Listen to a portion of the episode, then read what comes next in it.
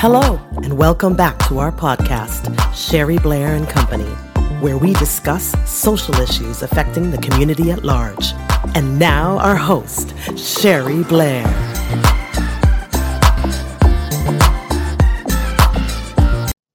The outsiders looking in, they can see what we can't see. This is actually one reason why I really love student interns. I feel like they come in with such a fresh lens and they're able to see or showcase the things that we're maybe falling short on, as of course, as well as some of the positive things that we're doing.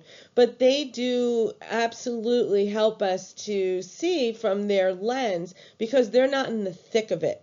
Consultants, salespeople, other non employees can really see how culture operates.